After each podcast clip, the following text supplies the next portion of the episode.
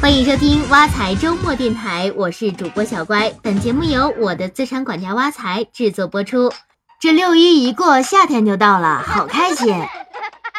你喜欢夏天？认识你这么多年，一直以为你喜欢春天，现在怎么突然变夏天了？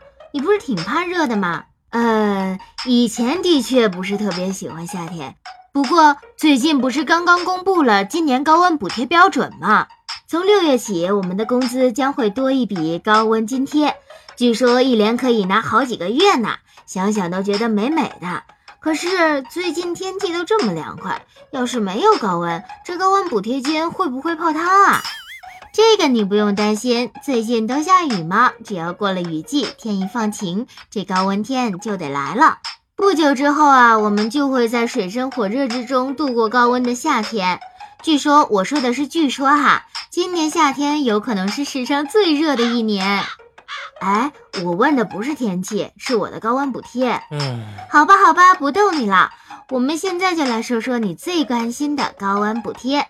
其实从严格的定义上来讲，高温补贴是劳动者从事高温作业可依法享受的岗位津贴。不管你是在国企上班、私企上班，还是给个体老板打工。只要老板给你安排了高温作业，你就可以拿到高温津贴。而且国家还对高温天气做了明确的规定：用人单位安排劳动者在三十五摄氏度以上的高温天气从事室外露天作业，以及不能采取有效措施将工作场所温度降低到三十三摄氏度以下，都属于高温天气。也就是说，虽然今天的气温只有三十摄氏度，但是如果我是后厨的厨师，厨房气温超过了三十三摄氏度，那我照样也能拿到高温费。聪明，只要是关于算钱的，你脑子转最快了。不过高温津贴的发放每年都有固定的时间，其中广东、海南、重庆和福建发放津贴的时间最长，持续五个月。毕竟人家那天气热，北京、江西等省份发放高温津贴的时间只有六七八这三个月。其余的大部分地区一般是六月到九月发放。嗯，那我们每个月可以领多少钱？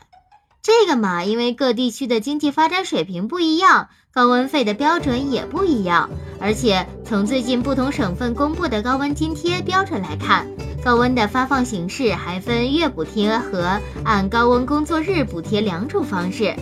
比如北京规定，室外露天作业的工作人员每人每月的高温费不低于一百八十元；在三十三摄氏度以上室内工作场所作业的人员，每人每月高温费不低于一百二十元。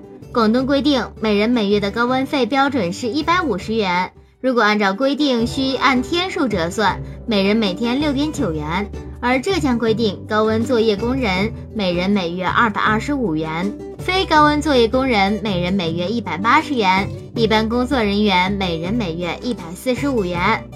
我大概明白了，不过我还有些疑问：这高温费是老板一定要发给员工的吗？老板不发，我们也不好意思直接要啊。这其实是我接下来要说的，有关高温费还有很多细节是我们必须要知道的。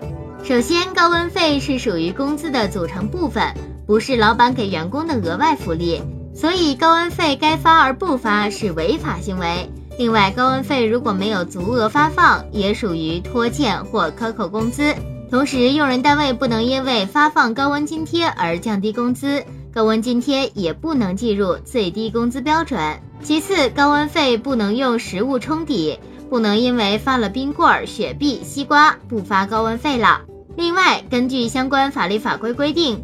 即便有高温费，当天最高气温达到三十五摄氏度以上，三十七摄氏度以下时，就应该采取换班轮休等方式缩短劳动时间，并且不能安排加班。如果当天最高气温达到三十七摄氏度以上，用人单位安排员工室外露天作业的时间每天不能超过六小时，而且在当天气温最高的三个小时内不能安排室外露天作业。而如果当天的最高气温达到四十度以上，就应该停止所有的室外露天作业。同时，用人单位不能因为高温天气停止工作、缩短工作时间，就扣除或者降低员工的工资。好的，这下我都知道了。不过我想说，即便如此，高温费对很多人来说还是一种传说，听过却没见过。